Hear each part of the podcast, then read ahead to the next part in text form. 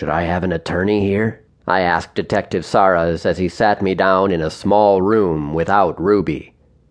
Why would you say that? He looked at the table and arranged his papers. His brown eyes avoided me. Probably in his fifties, he didn't seem to have the confidence of a man with years of experience on the police force. I wondered how long he had been a detective. Just wondering if you separated me and Ruby for a reason. He shifted on the metal chair and stretched his neck and adjusted the collar of his polo shirt. Don't want groupthink to taint what you and Miss Harris can remember about yesterday morning. Fine. What more can I tell you?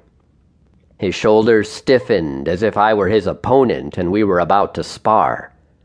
How did you know Aubrey Garner? He's the agent helping my aunt find a home here. The detective nodded. And how else? I leaned forward. What do you mean? It's a simple question. What other involvement did you have with Aubrey Garner? We locked eyes for a long moment. I assumed he referred to my family's business. Not that it was a secret, but we didn't publicize Harris Construction's involvement with the Sedona venture. I wondered where he found this link, but I gave him points for it. The company I work for is involved in a development project he's heading. I corrected myself. Was heading. That would be Harris Construction, headquartered in Charlotte, North Carolina? Yes. Apache Trails? he asked, as if to confirm the fact. Yes, I said again with a little more volume.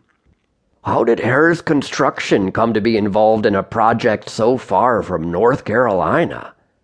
We're an international company with satellite offices all over North America, I said.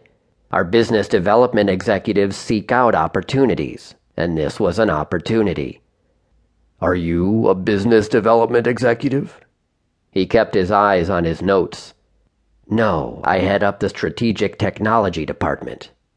What knowledge do you have of Native American rituals? Excuse me? Did I hear him right? I thought. Like Indian rituals? Yes. Navajo, Apache, Kiowa, Cherokee. He drew out Cherokee. Not that much.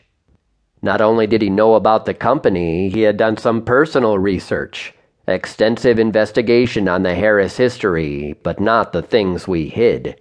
No one knew those except the family, and they would never be part of any public record. He had found some information on lineage, nothing shocking now, but a hundred years ago it would have never been stated. Yes, there is Cherokee blood in our family, but no one admits it. It goes back many moons. I smiled. The detective shook his head. Such a wise ass. Listen, what are you getting at? I didn't scalp Aubrey because my great great grandmother was a Cherokee.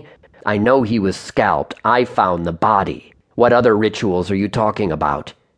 Just an eagle feather and a medicine wheel, he said offhandedly. Could I get him to tell me more?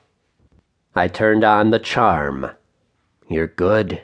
Did you notice the fire pit in the back? Fresh ashes? Yeah, that was the medicine wheel. I made a mental note to look up medicine wheel in the books at the rental house.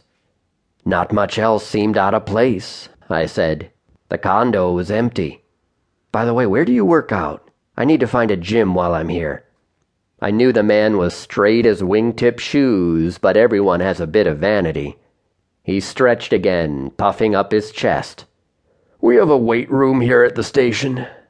He extended his right arm as if to get a kink out of his shoulder and flexed his bicep. Who made the appointment with Mr. Garner?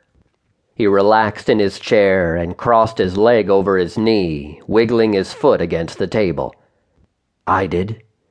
Who else knew about the appointment?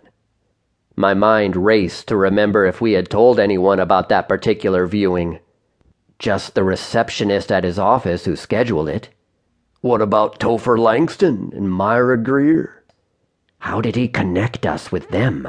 Was I being watched? I had just met Topher the night before.